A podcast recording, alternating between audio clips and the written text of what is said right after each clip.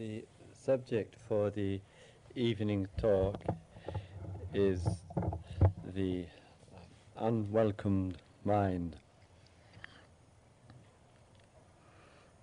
In the current issue of the uh, the inquiring mind, which is the uh, newspaper for the the Dharma community, the Insight Meditation community, it covers and explores the relationship of meditation, and more specifically insight meditation, to psychotherapy. And a number of those who have been, uh, who are committed very much to inner work and inner exploration, using the vast repertoire of, res- of resources of both insight meditation and uh, psychotherapy, have offered their various uh, views and opinions on the relationship between the two, on the differences between the two. And those that were um, in interviewed, whose names many of you will be quite familiar with, um, are speaking very much from their, not only their observations, of course, but also very much from their personal experiences. And all of them have a very long-standing commitment to inner inquiry. And the thought just arose just before walking in here that if all of them had been had spent the day in here today, and uh, any other of the contemporary sages on things would probably also have had the same, much the same kind of day as anyone else here. And and sometimes we think that when, or we know of other people, many years of practice and spiritual work, we, sometimes it, we might expect them to be uh, super marvelously clear from the, s- the moment uh, he or she first steps into the meditation room on the very first day. And unfortunately, the overwhelming evidence is to show quite the contrary. And I think this is a great um, source of uh, comfort to those who are not only just beginning, but to those who uh, have um, also spent many thousands of hours developing an intimate relationship with the meditation cushion or stool. And, and in, in that respect, in coming into a retreat and this being the first full day of time here together, that it may have been for you a day in which you have experienced, um, if you're lucky, only one or two unwelcome mind states, and could be a whole range of them, so vast in number that they're not even recorded. And these various mental states and emotions and experiences and thoughts which occur can, on face value, on the initial um, impact of them, be understandably rather disconcerting. They are um, unwelcome, and one had hopes of uh, better things on a meditation retreat. And with, with this, what very easily occurs if one is experiencing some uh, difficulty, and particularly an alarming number of them, that the arising of these, I think very easily what happens is that from that experience, we then feel we have to quickly find a cause. And we find an immediate cause uh, for us, or one which is close at hand, or one which is um, close to us insofar as it occurred recently. And the one which occurred recently is often, oh, I have been working so hard, and I've been terribly busy, and I have accumulated some stress, or I'm having a hard time in my job, in my relationship, or whatever it might be. And because of this, I am like this today. And this view which we have also becomes a way, a kind of comfort to us. Ah, now I know it's because of this. And so when we have that kind of uh, conclusion inside, then we follow that up and we say, well, it's my first time here, or I've just done one or two retreats before, or this is my 2370th retreat, and it always takes me a long time to settle in. and therefore, why should this retreat be any different from that one that I took in 1952? and this then gives one a reason to view the beginning of the retreat in exactly the same way that one has viewed every other situation which one has come into and one is feeling wretched about.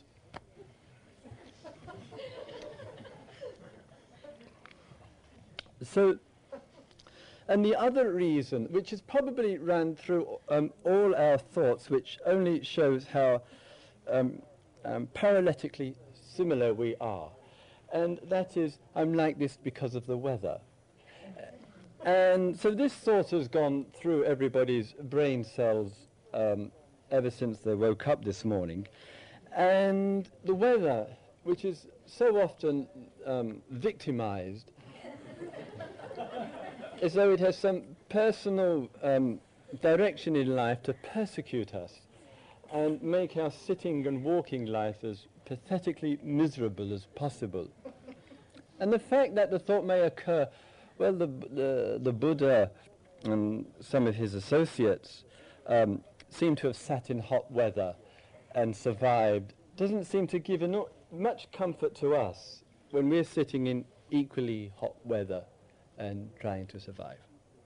So again, we, we say, oh, I'm feeling like this, I'm feeling so hot today, or dry today, or stuffy today, or unclear today. It's because of the, because of the weather. So then one has to think about if one pursues and maintains that kind of view, it's going to be extremely difficult because we have no guarantee that the weather will change and there's not too much air conditioning available apart from in-breath and out-breath.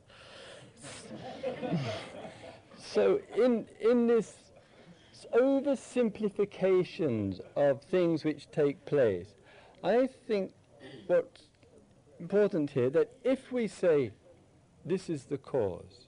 And it might be appropriate to say this is the cause, whatever it might be. In some situations, like weather, obviously we can't do too much about.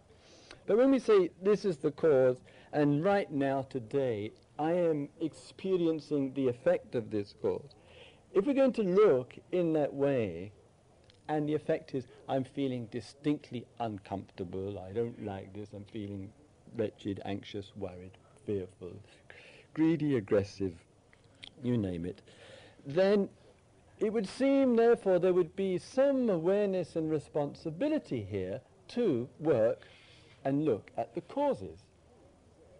It doesn't seem to me enough in life to say, well, right now this is the effect, and as it were, just settle in so that the effect is more bearable without actually looking at the impact of what produces the effect. So I think whenever you and I turn our attention, as it may happen to cause, and particularly oversimplification with, with, with that, then sometimes we may need, and we have the time and the space during these days here, to see and to go into it with ourselves, if, if not with each other as well, what kind of changes that you and I may need to make if we are to live well, if we are to live brightly, if we are to live uh, intelligently and heartfully.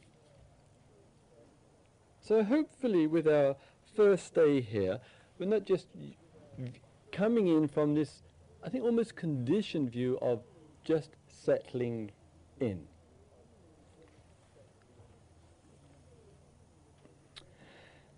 Because in a way, that's in a way saying, well, I'm trying to go from one kind of sensation which I am familiar with on the first day to another kind which I'm familiar with on the second day, on the third day, on the fourth day, or whatever. And I think we tend in this regard frequently to live with a great deal of hope in this world and optimism. And I'm almost dare stick my neck out here and say it's a little bit of a cultural phenomena here in, um, in my visit here of, uh, of an optimism in life about the future. And this helps release a dynamic and an energy with people, which is very wonderful. But I think, spiritually speaking, and uh, in, an, in an investigative way, I would like us to cut off our hopes in terms of tomorrow. Cut them off so ruthlessly in a way which says, no time for settling in, because I don't know if there's going to be a mor- tomorrow to settle into that really this is it. And come, as it were, as much as possible from that position, psychological position, shall we say, that kind of attitude of heart and mind. This is it. And thus, when we hear the language, uh, the Dharma language, the language of be here and now, it really means that as much as we can understand what that means.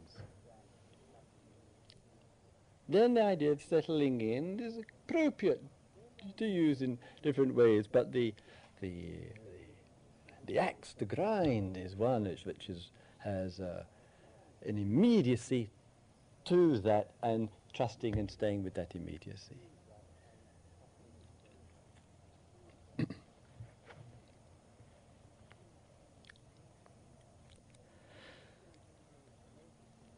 Well, a couple of the things which we notice in our mind, and I think one of the things with the mind is that the, the descriptions of them, I mean, the descriptions of states of mind, are multiple in number. So if, if you look today at, the, at your day to day, if I look at my day to day, I might say of myself, well, today I was feeling uh, dull or tired. I was feeling uh, restless. I was um, feeling uh, need to settle in. I was feeling this. I was feeling that. We give many, and some of you in the small groups have spoken ab- about feeling um, anxiety, feeling pain, um, feeling um, negative and judgmental, feeling wanting of this, wanting of that. So an immediate is experience of a range of differences in what we experience. And I wonder, just for um, sim- in a simple way, can we kind of reduce or bring that down to what's been happening with us and define it much more simply? And the different ways to do this, and one way that we might do this is if we look at today, what have we noticed in terms of the desire? That means simply means, what is it that I have been experiencing that I have wanted and haven't gotten? What, what have I actually, what kind of movement, what have I noticed inside of myself today that I have wanted and what I have wanted actually hasn't been forthcoming for me today. The moment that you and I are actually aware of that, I want something and I'm not getting what I want, we might say at that time it's an unwelcome condition to be in. And the more you and I have invested in what I want for me today, will only, and we have not succeeded, the more dissatisfaction will be shown to us. So if I really want something and I'm just not getting that which I want, that's the breeding ground like mosquitoes in a swamp for unsatisfactoriness, pain, frustration, disappointment, failure, agitation, and all the other descriptions that we give. Not being able to get what we want. And mercifully in this universe, there are laws of the nature which says, no way are you going to get what you want. No way can we keep fulfilling what we want because mind, body, environment, universe, universe itself cannot match the force of human desire. It can't match it. So our experience of suffering, our experience of dissatisfaction is a way of the universe, if to put it in a kind of cosmic language, throw your own word in, is a way of the universe or the nature or the way things are or the Dharma or whatever, telling us that there is some imbalance inside of ourselves with regard to what we want. so in a way, the difficult experiences, the unwelcome experiences, can be viewed from a standpoint of a teaching of the universe. How receptive are we to those teachings of the universe?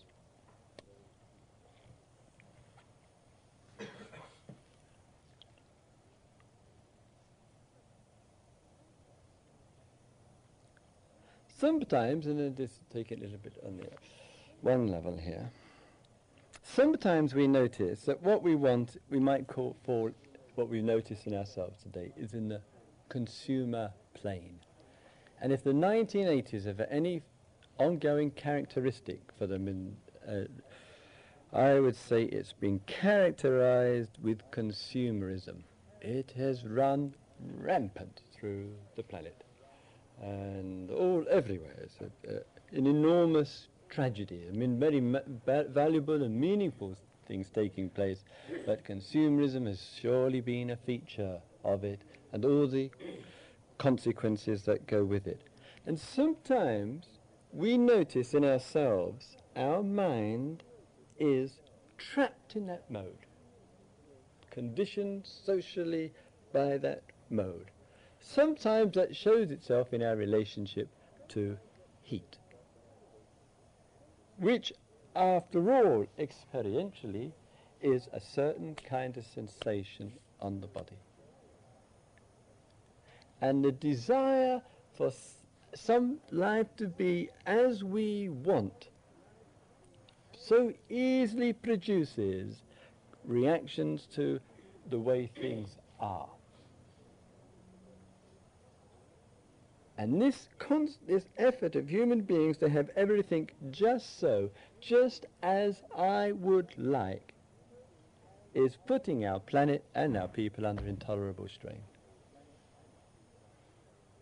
So let's, if we can, let's, let's see when, in terms of the climate and the, days are unfolding, whether we can be inwardly comfortable with the kind of sensations that emerge out of the body when we're sitting and walking in a hundred degrees.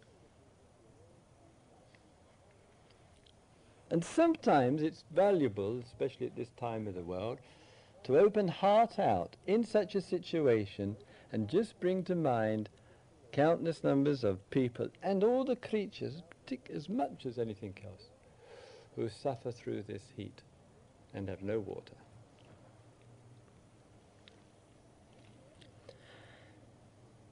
One of the other areas too which we notice with ourselves and the desire and the movement to not only in the world of consumer and comfort and having things a certain kind of way in life, but also that kind of desire showing itself as how I think my meditation should be.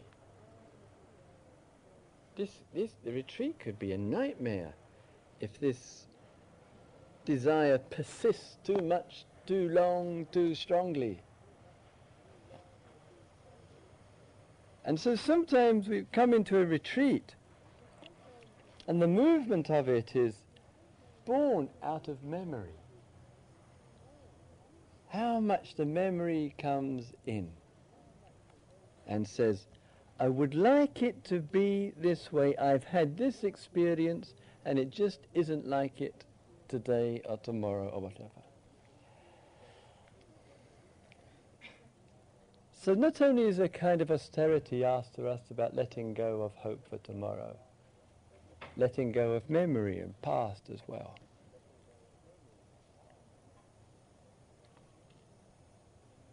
Give me, give me just say another one or two other areas too. Just so, just they're just as it were simple things being pointed out, fairly obvious, fairly self-evident for us to catch with ourselves what kind of movement is going on within ourselves.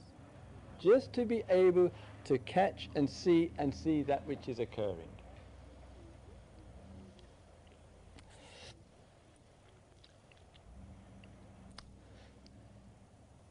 Just recently, if I just, just, just move a little bit here. Just recently, when, um, in coming to America, I love coming to, love coming to America. I've um, been more than 20 times and uh, over the last years and in a tea shop in Bodh Gaya in India, Jamie asked me to come to the, to the west coast to give the retreats with him and so I've been coming since uh, 82. And it's rather interesting, as you know, that when you've been, when you're out of a country, if you've been there, and then you come back in to pay a visit, you know, from time to time. Sometimes you get uh, somewhat different perspectives on situations. And similarly, when friends from overseas come to England, they will talk about things which I, would never occur to me. And a, an example um, was uh, Joanna, Joanna Macy, who a number of you know. She came to spend to give some workshops in England and the weather was the, what I would call typically uh, pathetic there. And, and she was speaking about, oh, your lovely, sweet English drizzle. You know. and in my whole life, I never had a thought which remotely approached that. You know, so someone that comes in and just mentions something, hey, right. You know, so after she said this, I went outside and with my umbrella and my raincoat and my Wellington boots and Kent, sweet English drizzle, sweet English drizzle. So sometimes other person can have an appreciation of something in the moment. And, when, and one finds one can't see in, in just in, in that way. And I think some of the th- things which, um, an example which um, um, comes, comes to mind here, and it's around desire and sensuality and uh, sexuality that there's a remarkable degree of, and it's surprising because it doesn't fit generally, degree in America of um, conservatism, conservative attitude. And this really, this really concerns me because what I notice here that frequently, the desire and to talk about sex, sexuality, sexuality and violence tend to get lumped together, sex and violence.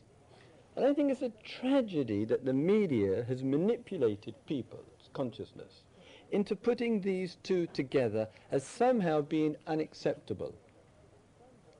I think one of the, and one of the ways that this shows itself is that there can be an alarming degree of allowance for one and a non-allowance for the other.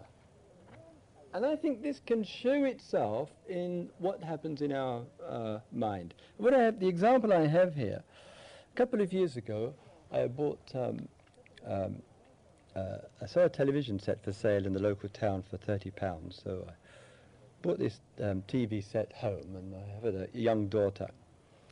And you probably probably have ha- had this experience where you, you, the first time you, you put the television on, you know, you've just got this the goggle box in your place. And you, so you're very curious. And the very first thing that came on the screen was um, uh, a program, a show, it's from the, the States. And the very first thing was of one guy butting with the head another guy in the head. The first thing I saw when I switched on the set was this.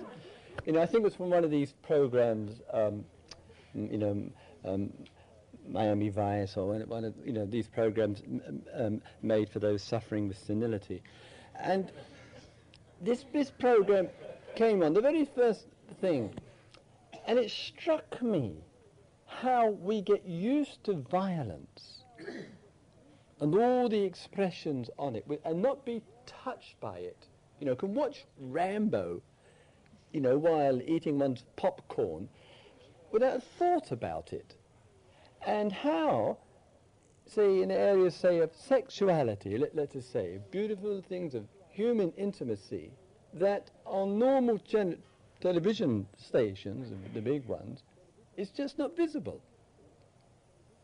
Whereas in other in Europe, as I'm going to find out in English, BBC television and the uh, other nationwide channels, and in Europe, sexuality, sexual intimacy, nakedness after I think 9 p.m. in the evening is is quite normal. So, and unfortunately, what easily happens is that violence gets to be so normal and when there's something in other areas, there's a hue and cry about it. And I think in awareness and in our observation, do we subscribe to that? And then this shows itself with all the public figures having their past lives investigated. The planet's dying and we're wondering whether somebody said yes or no seven years ago. You know, so some kind of change inside in terms of here and now and our awareness of here and now, I think also includes the way that our own movement of force and desire occurs and how that shows itself and being aware. Is it showing that we're just terribly conditioned by our environment? How, feel, how free do we feel inside of ourselves with regard to the movement of wanting, of liking and not liking? How feel inside, deep down inside of ourselves, do we feel with regard to I want? And if we ask ourselves, is when this I want comes up, and we just stop for a moment and we say to ourselves, is this I want really so typical?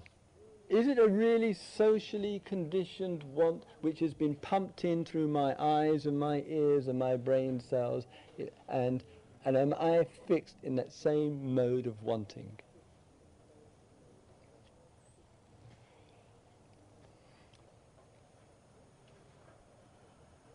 So I feel and would say that the first day of a retreat is as valuable as useful, as creative, as marvelous an opportunity for insight, for clarity, for knowledge as any other moment of the retreat.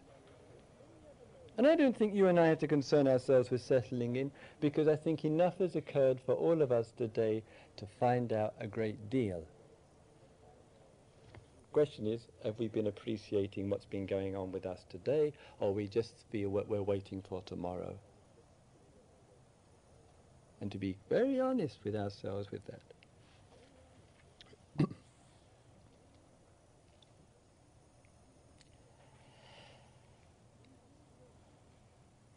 In terms of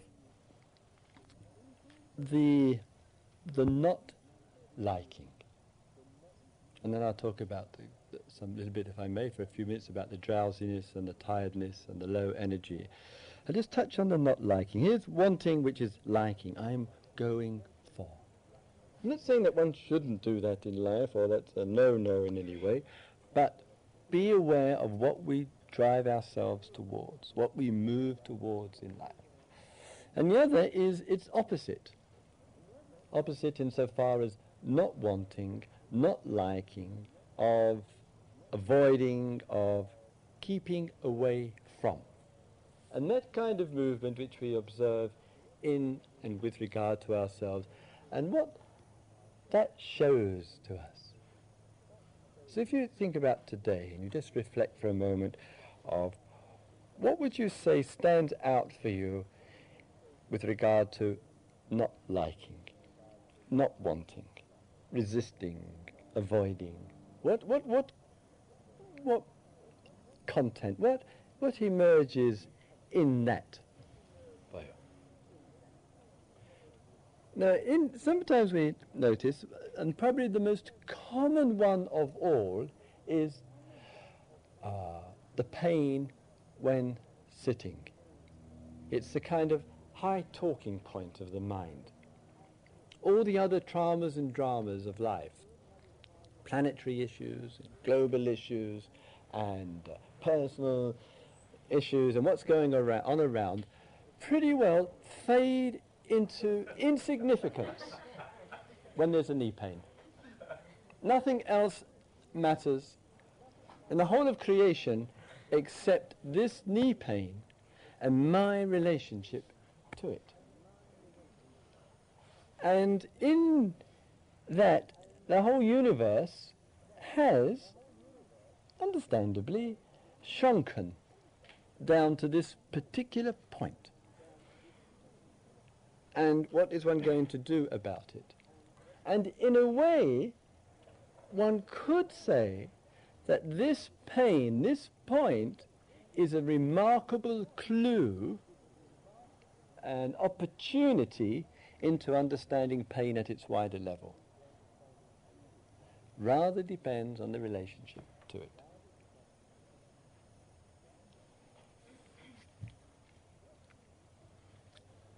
What we think, what we and we and the ideas that we tend to get when you're sitting, you've got this, this the pains there in the knee or in the um, ankle. It could be any any part of the body. Uh, people have said to me and the other teachers on retreat, I'm sitting everywhere.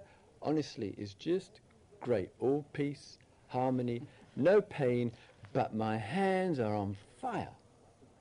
And sometimes I say, how could that possibly be? A person's hands are on fire and someone else says, you know, some other part of uh, the body's in causing me terrible pain or whatever it might be. So wherever the location is, generally speaking, we say, I've got this pain. And if I didn't have this pain, my meditations would be so blissy. and all I've got to do when I'm here is to get rid of this. And this view becomes a very strong view inside of ourselves. If, if I didn't have this issue in my life, then everything would be just so hunky-dory and I'd be so enlightened and people would love me so much more.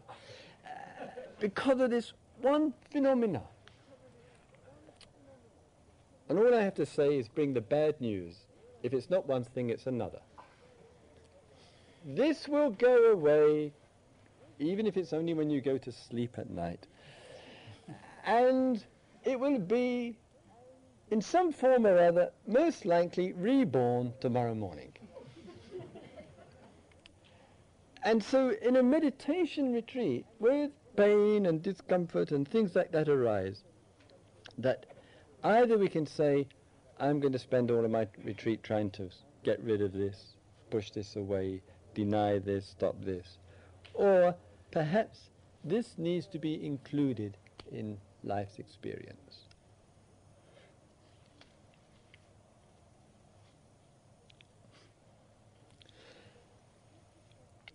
And so, as much as possible with our meditations and with our uh, awarenesses and observations, their outlook and attitude of including as much as possible what's occurring for us. That receptivity which says that pain is present at least at times and at least to varying degrees. And one of the things which, with pain and the experience of it, is that we start off, not easy to follow this now, but we start off with the thought and, the, and a belief that there is the pain, and this pain is there, and I am reacting because of the pain. This pain is causing me a problem. And it's very hard to look at a situation like that and in a completely different way. And that's what challenge of inquiry is. Because I certainly hope you're not sitting here waiting for me to offer you some different way of looking at it. So when you are sitting, and at some point in your sitting, and you are experiencing some pain in the body somewhere, and you're saying, and, and you can feel inside of yourself the wish, the desire for it to go away, or the thought that comes, if I didn't have this pain, I could really get into this and be Buddha-like and those and and become like a stone Buddha.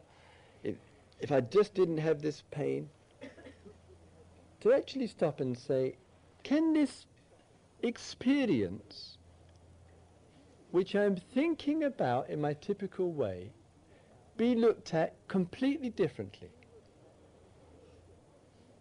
Can I look, can I regard what I interpret as a pain in a completely different way? View the whole thing quite differently from the old one which says, there is this pain and it is causing me so much trouble.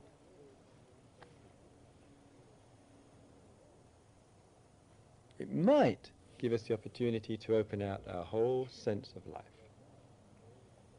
It might.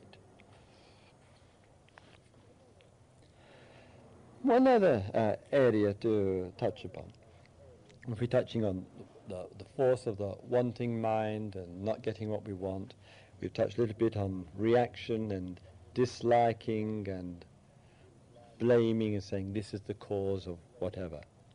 Another is the drowsiness and the tiredness which comes. And even just sitting here that uh, gradually the horizontal posture I notice around the room becomes increasingly more attractive and if I carry on, I'm not going to carry on much longer, but if I was to, another half an hour, I think we could probably have half the room horizontal. This only reflects the length of the day, the heat of the, the, the sunshine, and probably says even more about the talk. But anyway, I'm, I'm trying not to take it personally. And so these feelings of tiredness and drowsiness which occur in this, these, this period of time I was feeling quite tired and quite uh, quite drowsy, that you're sitting there um, cross-legged or uh, in the chair, and then suddenly there's this kind of fade out, and one starts, you know, oscillating back and forth. Sometimes you would think there's so many doing it that there must be a choreographer going. However, there isn't. And sometimes people have come into a retreat for the first time and they see these very serious looking meditators who are sitting like this and they look like they're really going somewhere. And basically they're going near the, the carpet. And they're s- swinging. And you might think that this is an expression of very profound deep samadhi. And, and uh, this is the fruition of 20 years of practice. And and for some it is. It's not that it's not.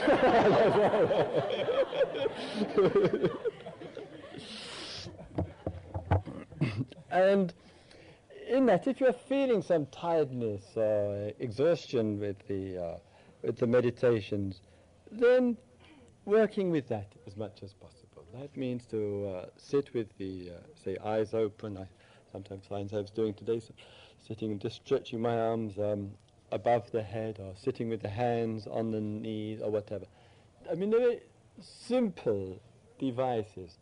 The important thing is that with that is, here's a state of being exhaustion, tiredness, dullness, cloudiness or whatever. But the heart still finding in itself some willingness to work with the given, to actually work with it. I think that heart's willingness to do that is the beautiful thing. It may not be that one can dispel the tiredness and the cloudiness or whatever. It may be in some cases, as one or two of you reported, if feeling totally tired, the appropriate thing is to go and take a rest and lie down and have some sleep and let the energy come back. That may be appropriate. But the thing is, if you do that, very quickly it becomes a habit. Very quickly, so you say after the evening talk, you're feeling very tired, oh, I think I'll have an early night tonight and start tomorrow morning. Fine. But the mind is so quick to leap into patterns. And so come tomorrow evening, after we've succeeded in making you tired once again, 8 o'clock you think, oh, I'm so tired. I think I'll just have one more night. And the pattern's already got underway. It's so quick for this to occur. So again, if you take a nap, you take a rest, be especially watchful the same time the next day that the mind isn't already forming habit. This practice is towards liberation, liberation of the grip of the past, liberation from the holding patterns, letting that heart's willingness in the present to work with the living, be in contact with the present situation, explore that without the, the shadow of the old. This is what meditation's work is about. In that, if you're feeling tired and exhausted, one of the ways which one can explore is to stand up in the meditation room. Just, just do some standing um, meditation. And eyes can be open, closed, whatever. Mindfully breathing in, mindfully breathing out. Helps to keep the uh, uh, energy flowing. All again, expressions of here's the given, here's the working with it. If this tiredness exhaustion continues, it goes into the second day, it goes into the third day, it goes into the fourth day, and if it's accompanied with, say, a lot of boredom, you know, everywhere else in the universe is preferable to the Angelus center. If you, you, get, you get that message coming through there. It's not to say that the Angelus center is nirvana, um, but if you get that tiredness and boredom and that, it might be an indicator one is not dealing with something underneath it. Sustained boredom is often a mask for negativity, anger, and other feelings. So again, in keeping in touch with oneself, particularly boredom and tiredness, there may be something else which is going on which needs to be looked at, and looked at carefully and somewhat seriously. Or sometimes with boredom, it's simply some kind of attitude of mind just through the repetition, just through a certain, and it's particularly those who've done retreats before here, a certain kind of familiarity with the processes can very easily contribute to dullness of mind, dullness of heart. And I think if one loses one's uh, spark here and um, enthusiasm and feeling for meditative processes and for living with the present, then one needs to be just checking in with the attitude of mind here. What is, what is the attitude of mind I'm bringing to this situation? You know? Is it that feeling so comfortable it's making me rather slothful, it's making me somewhat apathetic or indifferent? And therefore, I'm, not, I'm neither paying respect to myself through that, and I'm certainly not paying respect to others, or the teachings, or the teachers, or the staff, or the environment, or whatever it is. So again, that sometimes that really stepping back and looking and seeing, well, what's my attitude towards what's happening here? So there's just this vigor and alertness and interest in this, no matter how many years of practice you've, you've, you've, you've done. That's got nothing to do with attitude of mind. Not a healthy attitude of mind. Healthy attitude of mind doesn't know a past. So our situation today, with our tirednesses, and with our not liking and resistances, with some with the desire and the wanting, they're all opportunities for us They're all teachings. The real teachings are going on there for us. And the best that we can do as so-called teachers here is to, as clearly as well as possible, to give you reminders, to give ourselves reminders, to keep the focus there, to keep the being in touch with what's going on as a predominant thread and theme. Because in all of this work, finally, it's not just for you and for me. If you and I are cutting out some of our consumerism, living less aggressively, exploring the intimacies of life, exploring what it means to live with pain in life and uh, to find uh, joy and challenge in life. If you and I engaged in that, that has a that's a wonderful communication for other people. It's a wonderful communication to the rest of life, to the environment to the, to the planet itself. So I feel that these, these gatherings which we have here together for a, a few days are not just about your practice, my practice, and whatever, whatever that means. I think there's a, there's a, a, a clear and distinct larger dimension to it. And if you and I give real care to what we're doing here with the silences and with the stillnesses and with the explorations and the meditations, something in consciousness which just, just quite easily begins to show itself that there's a much larger sphere going on than just a handful of human beings spending a little time together. It goes much, much wider than this. And all of us are co-creators of that. All of us are making it happen together. And therefore, being a good friend to ourselves here, so important, being a good friend to each other, and trusting in all of that has such beautiful widespread ramifications. Then we speak of hope. Then hope begins. May all beings see into themselves.